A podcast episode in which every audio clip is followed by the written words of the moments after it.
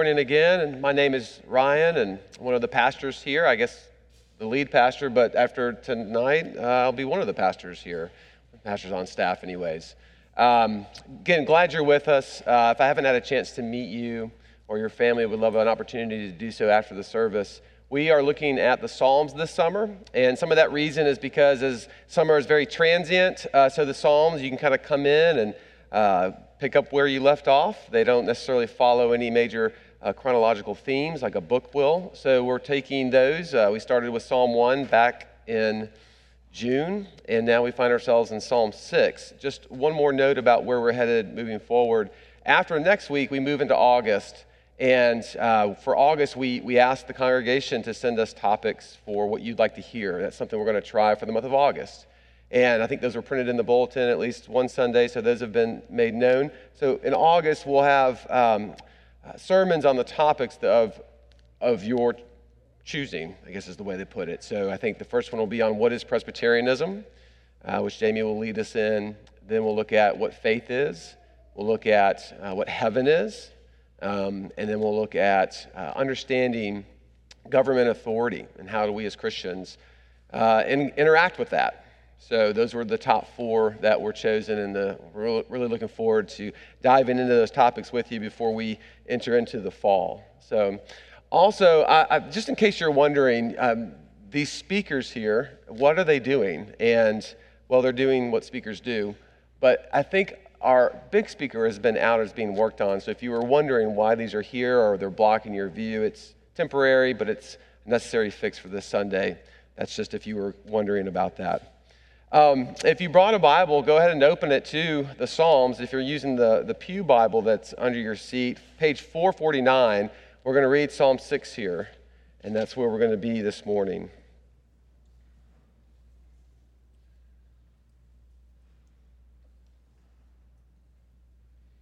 I'll read the entire thing here. Let's give our attention to the reading of God's Word found in the book of Psalms, Psalm 6 to the choir master with stringed instruments according to the Sheminith, a psalm of David. O Lord, rebuke me not in your anger, nor discipline me in your wrath. Be gracious to me, O Lord, for I am languishing. Heal me, O Lord, for my bones are troubled. My soul also is greatly troubled. But you, O Lord, how long? Turn, O Lord, deliver my life. Save me for the sake of your steadfast love. For in death there is no remembrance of you. In Sheol, who will give you praise?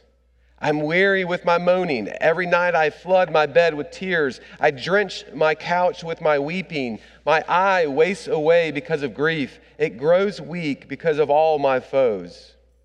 Verse 8 Depart from me, all you workers of evil.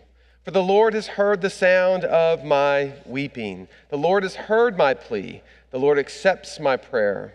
All my enemies shall be ashamed and greatly troubled. They shall turn back and be put to shame in a moment.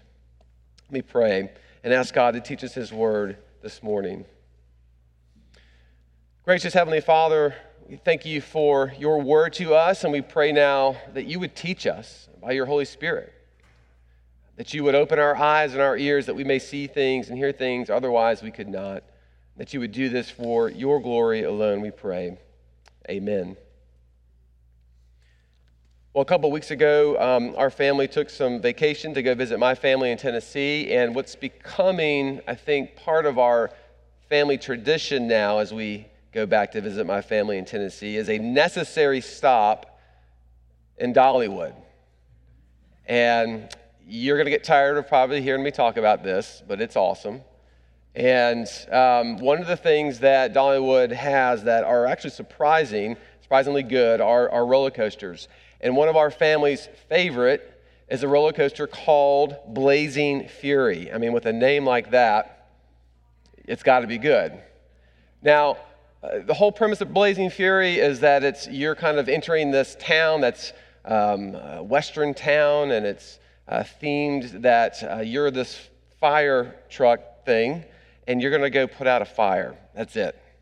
And you kind of go around and you see the scene and the fire gets out of control and then it's, you know, your job as the on the roller coaster to put this thing out. the, the thing about this roller coaster is it's all inside. Is you don't see any of it. It's all in the dark. I, I would kind of call it a East Tennessee version of Disney's Space Mountain, if you're familiar with Space Mountain. That's, that's putting it nicely. And whether you've experienced any type of roller coaster in general, but especially one in the dark, it's got an added uh, extra measure of, I don't like this. Um, there's, a, there's a vulnerability there, actually, as you're running the rails, not being able to see anything around you. Um, the worst thing you could ever do if you're going to go take a trip to Disney World and ride Space Mountain is actually Google Space Mountain with the lights on. You will never get on that roller coaster again. Because what you realize is that just inches above your head are all of these joints and rafters and, and everything that you're spinning through at 60 miles an hour and, it, it, and this is, of course, all going through my mind as we're riding Blazing Fury, wondering, is this next turn going to be the turn that, that takes my head right off? Because I can't see anything in here. And we just want to, you just want to bail. I just, I, I don't know why I keep getting on these, but I do. Um, that's a little bit of the effects of physical darkness. And uh, spiritual darkness actually has some similarities there. Uh, primarily, that when we enter into seasons of life where there is spiritual darkness, it is uncomfortable. And it actually requires a level of vulnerability within us that actually makes us not desire this space even more, that sends us running oftentimes. And that's exactly what David is experiencing here as we look at this psalm. There is a, a level of spiritual darkness that he is in, and it is, it is forcing him into places that he'd rather not be. Now, real quick, spiritual darkness, what does that mean? It's a very broad term. Um, this can mean a number of things. It, it, can mean an actual depression that you uh, experience for a season. This can be the effects even of unconfessed sin or the effects of confessed sin that still seem to linger because you're not sure if God is actually for you. And remember, when we began the Psalms, the Psalms are always going to hit at these human themes. This is what life the, the human experience is like. And I would venture to say that, that, that for, the, for the most part, uh, if you've lived long enough, you've experienced seasons where, is God really here with me in the midst of this? Whatever, whatever that darkness may be, it could actually be depression. It could be a season of, of confession, but you're not sure because of that confession if God has removed himself from you. He feels different or distant. We're not sure exactly what it is that David is confessing here. We're not sure exactly what he's gone through here, but he is in a season of experiencing the darkness of that distance. And it is uncomfortable, and it is something that the Bible, thankfully, in the psalm, gives us, though, direction for how to navigate through that. And that's what the psalm does. This psalm is one of six uh, penitent psalms, as, as, they, as people, or, or, I should say theologians, refer to them. Uh, psalm 51 might be the most familiar of the penitent psalms. And uh, as I said, though, it, being unclear as exactly what David is confessing, this psalm na- helps navigate David and us through these dark times. And the way that it does this, and what I want us to see more than anything, is that as we travel this psalm, what David, where David lands, where we land, as we find relief and confidence again in the Lord, regardless of what we're experiencing, is that the God of the Bible is always for you. He is always for you, no matter what your circumstances say. For those in Christ this morning, you have that truth with you for, your, for the rest of your life, regardless of what is going on around you. And this is um, this is what we'll see in this psalm. How does it do this? Uh, three things that we'll look at. Uh, first, as we look at this psalm, we want to see the grounds of David's appeal to God in this psalm. So, the grounds of David's appeal to God in this psalm. We want to see then where grace leads David in this psalm. And we want to see how grace leads David in this psalm as he experiences the darkness, the spiritual darkness, uh, because of his circumstances. So let's look at the first one here the grounds for David's appeal to God. The grounds for David's appeal, which by appeal, his confession, all of his crying out, everything that this psalm has. I mean, there's a little bit of a lament here, there's a lot of things. But because we're going to treat it as a penitent psalm, the grounds for his appeal to God are not his merit, they're not his kingship, even. They're God, it, is, it is instead God's grace. God's grace. Look at verse 1 and 2 with me. O Lord, rebuke me, not in your anger nor discipline me in your wrath. Be what? Gracious to me. That's his appeal. Be gracious to me, O Lord, for what I'm languishing. And then in verse 4, he doubles down on it with the, the word that we've become familiar with after studying the life of David, Hesed, which is steadfast love. Turn, or actually return, O Lord. Deliver my life. Save me for the sake of what? Your steadfast love. This is the, the grounds for David's appeal to God. It is grace. Now, what does that mean for David in this psalm? It means that David is asking God to not give him what his sin truly deserves. Look back at verse 1. O Lord, rebuke me not in your anger, nor discipline me in your wrath, right? Anger, wrath, these are, these are the words that, that would be used in the Old Testament to describe sin's punishment. Justice, really, for our sin. And David is simply saying, Don't do that to me, though I deserve it. David is clearly asking God to be gentle with him. He is not saying, Don't rebuke me or don't discipline me. He is asking God to not give him, in, in one sense, his just deserts for whatever sin he has committed. In other words, don't give me what my sin requires, which is your wrath. Instead, be gracious to me, save me, not on accord of what I have done, but on accord of your steadfast love, your grace. This is the grounds of his appeal. It's the starting place for David's confession and for ours as well. But that's a little abstract. What, is, what does that actually look like? What does it actually look like, right? In other words, if grace is the grounds, right, what does that say about who I'm going to? Because that's really the that's really the catch, right? Do I believe, though I the, the, the grace is the grounds for my appeal to God, do I believe that I'm going to a gracious God? And, and to help illustrate this and remind us of who it is we're actually going to, I want, us, I want to bring back a, a, parable in Luke 15 that many of y'all are familiar with. It's called the parable of, of the prodigal son. And just a summary of this parable um, it, it's really about the older son. There are two sons, and but we're familiar with the younger son. And what happens to the younger son? He asks his dad for his inheritance, which, which is to say, You're dead to me, because that's the only way you would get the inheritance, right? It's I, I no longer want to be a part of this family, which in, in this culture would be the worst thing that you could do. But not only asks for that, he, ta- he gets it and he leaves and he goes and he squanders this inheritance.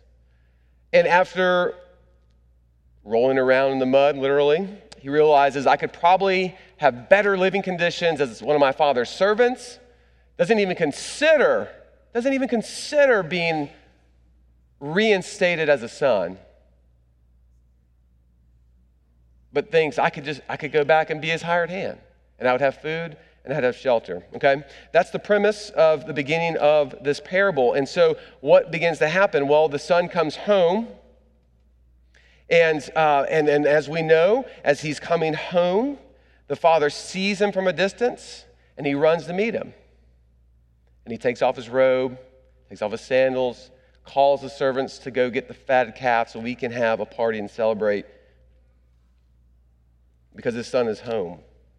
Now, Tim Keller wrote an entire book on this parable titled Prodigal God. And if you haven't read it, um, you should. Because prodigal means, as Keller defines it, recklessly spendthrift. Recklessly spendthrift. And we call this parable the, the, the, prodigal son because we think it's actually the son who has been what? Recklessly spendthrift. And he has. He's blown his entire inheritance. He has waved goodbye to his family. This is the definition of reckless living. We talk about uh, perhaps maybe even our children, the one, the, the wayward son, right? The prodigal son has returned. The prodigal daughter has returned, right? We use these, this terminology to actually talk about those children of ours, perhaps, that leave the faith and come back. But what Keller is saying, and what I believe is more true about the, the, the point of the parable, is that it's not the son who is prodigal here, it's the father. He is the reckless one, right? He is reckless in the way that he receives his son back.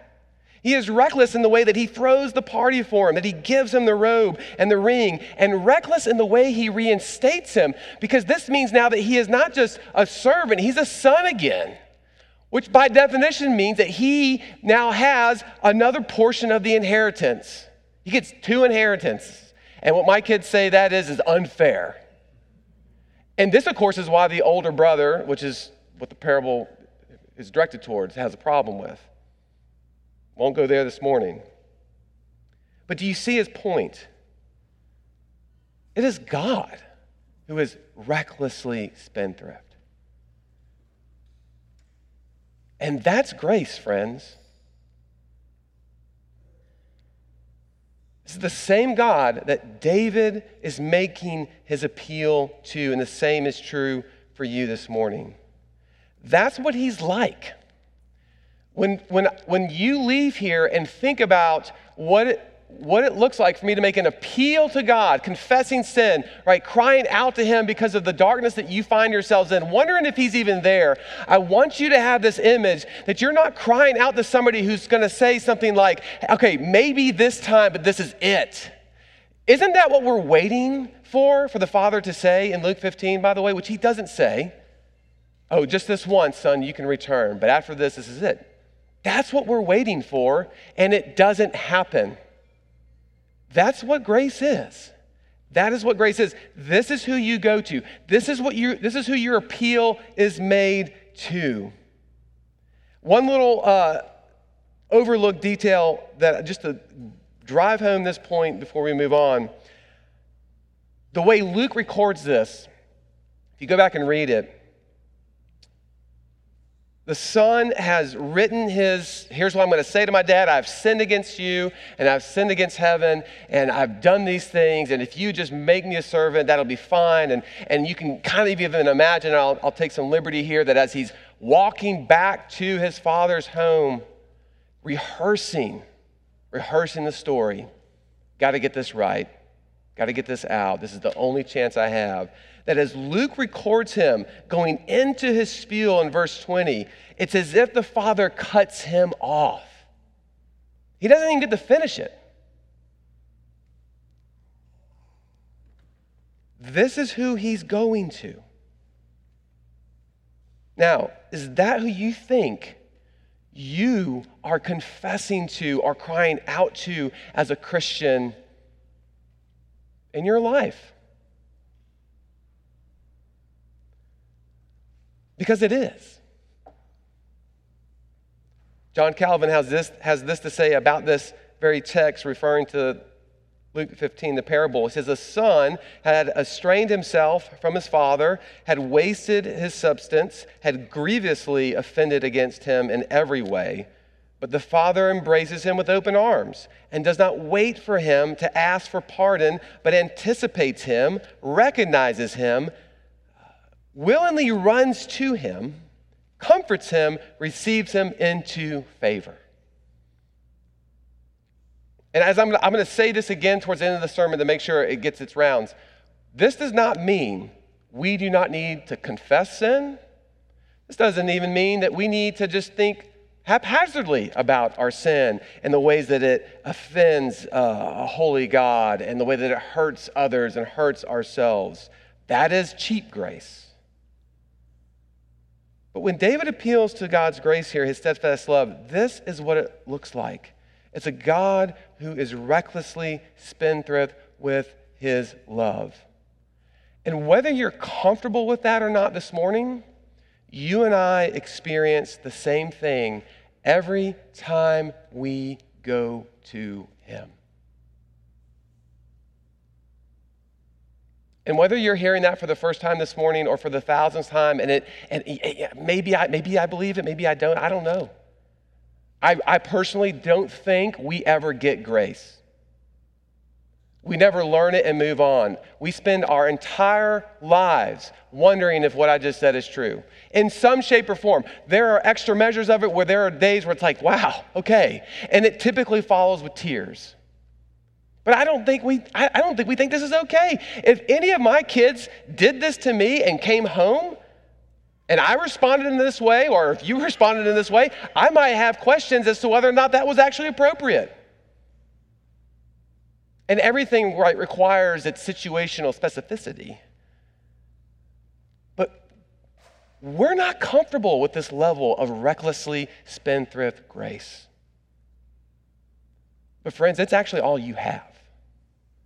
This is the grounds of your appeal.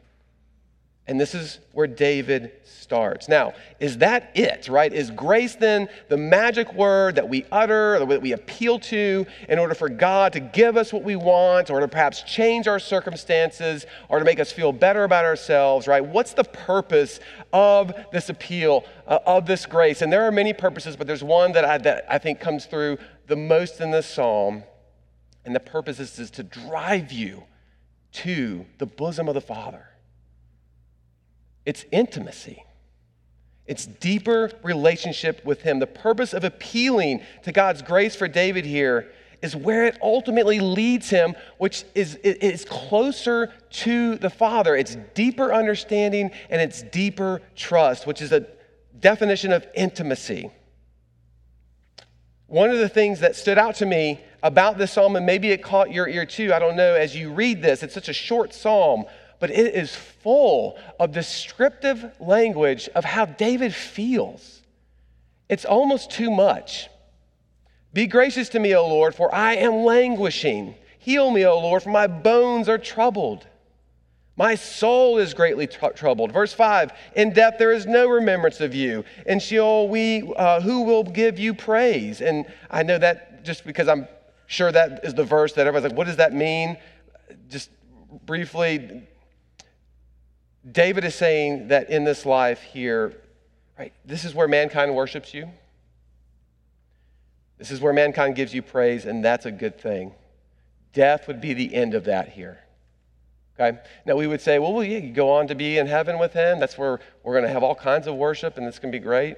Yes, David would agree. But he's actually pointing out how valuable this life is too to worship Him. And actually, this is the arena too where we get to see and experience God's miraculous works. The word remember in the Old Testament is synonymous with the word act. For God to remember is for God to act. And David is saying, don't let that go to an end here. Let your name be known, be made great by your actions, right? In Sheol, like this is where this goes away.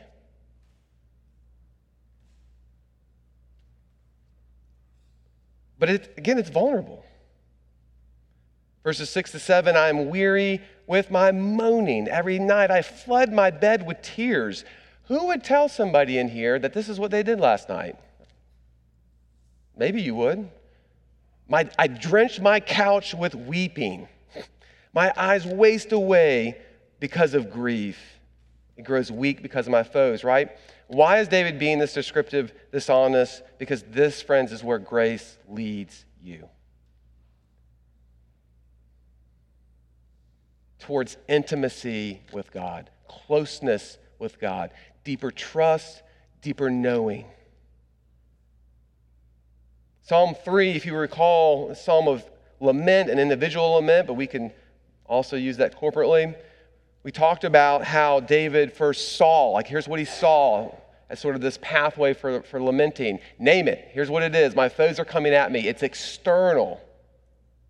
But here, Everything that he is expressing is internal, which requires an extra measure of vulnerability to say, I'm going to cry out to the Lord and be as descriptive as possible as not just what I'm experiencing, but here's what's going on up here.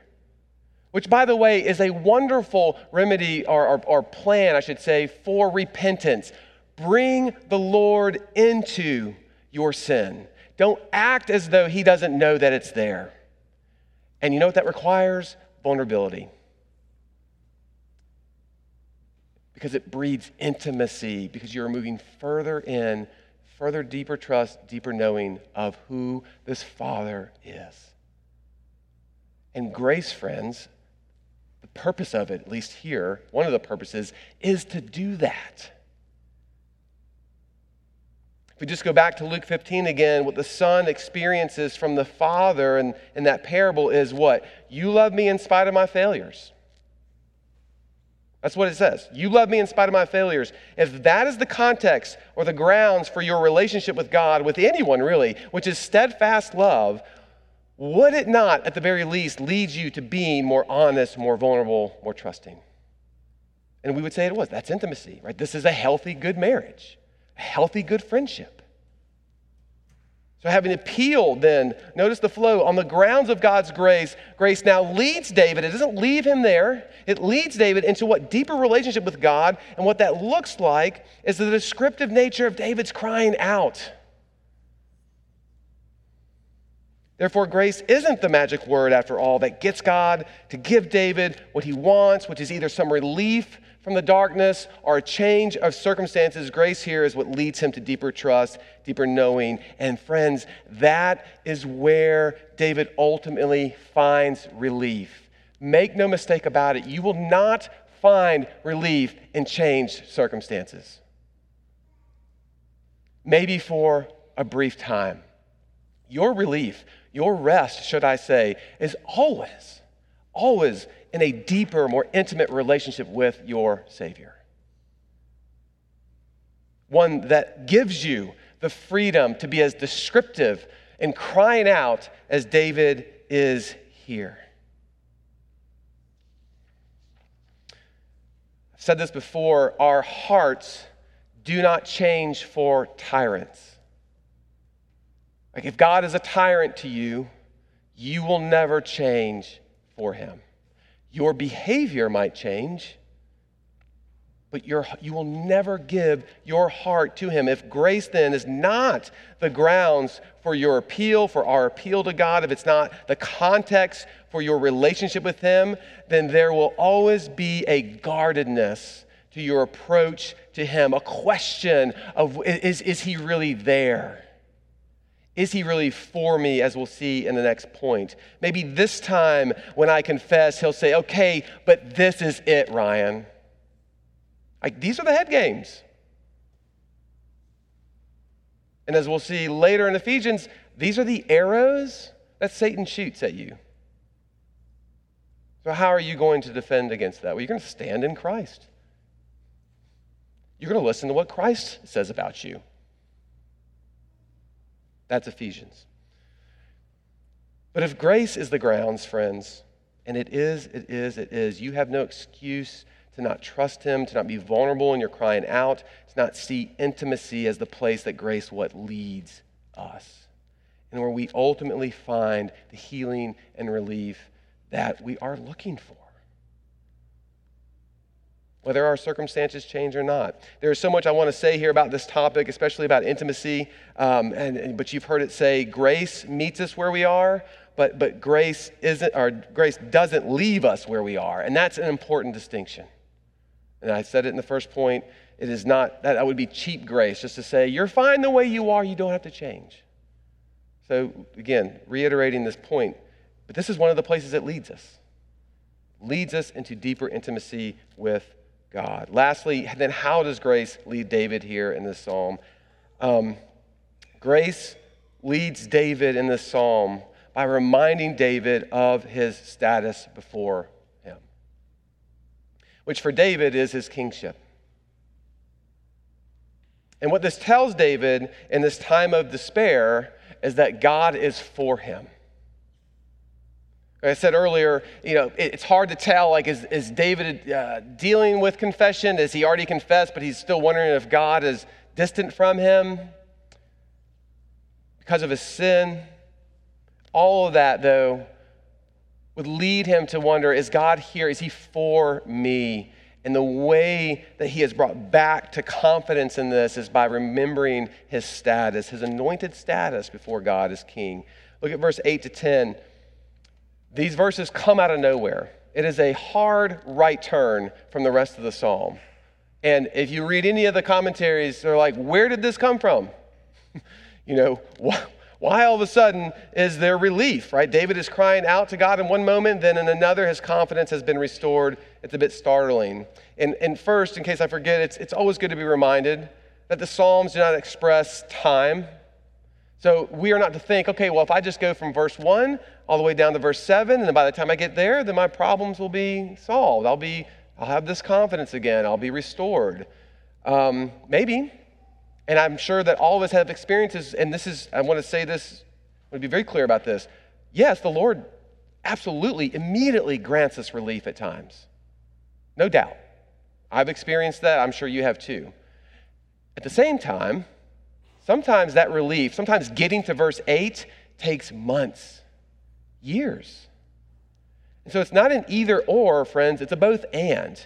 And it's important for us to remember that as we are sensitive with one another, as we walk with them uh, through whatever they are going through. But that's just a note there about time. When he gets to verse 8, we don't know how much time has passed. We don't know, uh, you know, what has taken place in David's life to lead him to this, but what we can deduce is how this happened. And it's by David being reminded of his status before God, which in this context is God's anointed. The words of David in verse 8 to 10, right, they're not common words to be spoken by any normal Jew.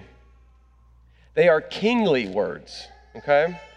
The Lord has met David, and this has led David to assuming his role as king. Depart from me is an authoritative language, right? And workers of evil, right, are all those that the king promised to protect his people from. And so, what you see is David taking back up the vows that he gave as king. Finding his confidence looks like coming back then to who God says that he is, which is God's anointed, assuming that role as king. And there is nothing that is going to remind David more of whether or not God is for him or against him than falling back on his status as king, as God's anointed. In a similar psalm uh, of David, Psalm 56, when the Philistine sees David in Gath, he writes this You, Lord, have kept count of my tossings or wanderings, my tears in your bottle. I love that line. Are they not in your book, though? When my enemies will turn back, or excuse me, then my enemies will turn back in the day when I call. This I know, though, that God is for me. Confidence restored then is what follows, not, not circumstances change. When grace leads David into deeper relationship, right? Intimacy with God, not further away from him, it has the natural effect then of reminding David of his status before God, who he is in the Lord, and that in return tells David that God is for him no matter what his, he is experiencing. To go back to Luke 15 again, is it not the closer the Father draws to the Son, to the final embrace, where he knows more than anything that his Father is for him? Of course it is. And the same is true here in this psalm. And the same is true for you this morning. But what is your status? You're not kings in this sense that David is, right? This is what, what is your status? Where do you go to find that? You go to Christ. And what did we read earlier in our, our in our pardoning um, uh, assurance of forgiveness after our confession of sin? Galatians 4. You are what because of him? You are sons and daughters. That's your status. You are heirs of the king. That's your status. And so, where David falls back, right, on his uh, status of being anointed, where, where, where this leads us in our vulnerability of crying out, of drawing closer to God, we were reminded of what? Who he says we are. And if you want confidence in these dark spaces, if you want to know that God is for you, you are to look no further than Jesus and what his death has accomplished for you. And I wish that I could say this today and that you and that I, we would leave here and never forget this. but that's not true. So we got to come back and hear it again, and hear it again, and hear it again. This is how this psalm leads David. This is how this psalm leads us. We go from appealing to God's grace to where grace leads us into deeper relationship with Him to, to being reminded of our status in Christ, which says, if anything, that He is for us. So, just a couple questions for application. Where do you struggle the most this morning in relationship to those three things? Where do you struggle the most this morning in relationship to those three things? Is, is it believing that grace is really the grounds for your appeal? In other words, do you find it hard to even go to the Lord at times because you think, I've got to clean this up first? I've got to get right. Or is there an arrow being sent at you that, that says there's no way he will receive you this time? And if it helps, come back to Luke 15.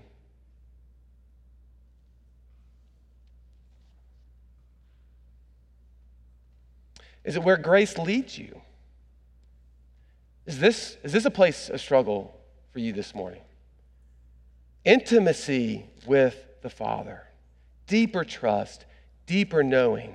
Is it getting your arms around the fact that God truly desires the most intimate relationships with you?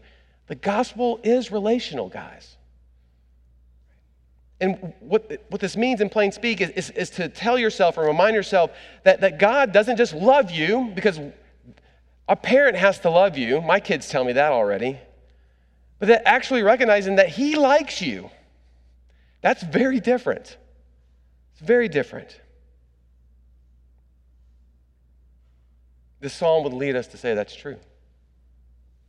Or lastly, is it how grace leads you? Is it reminding you over and over that God is for you because of your status before Him as sons and daughters? Is, is, is that the hard thing to really believe this morning?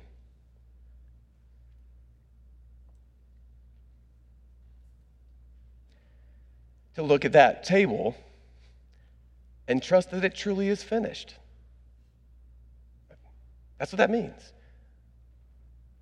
that your heirs to the kingdom is, is final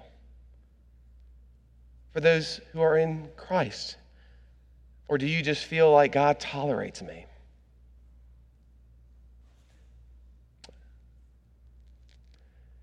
Here's the deal you're going to stand before Christ one day, speaking to the Christians in the room.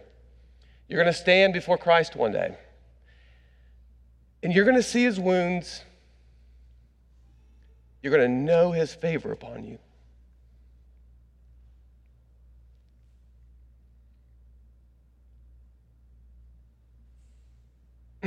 you're going to know the intimacy and deep relationship that he desires with you, that he likes you. You're going to know without a doubt that he is for you. Perhaps maybe one of the things I'm looking forward to the most this psalm asks us to live in that moment.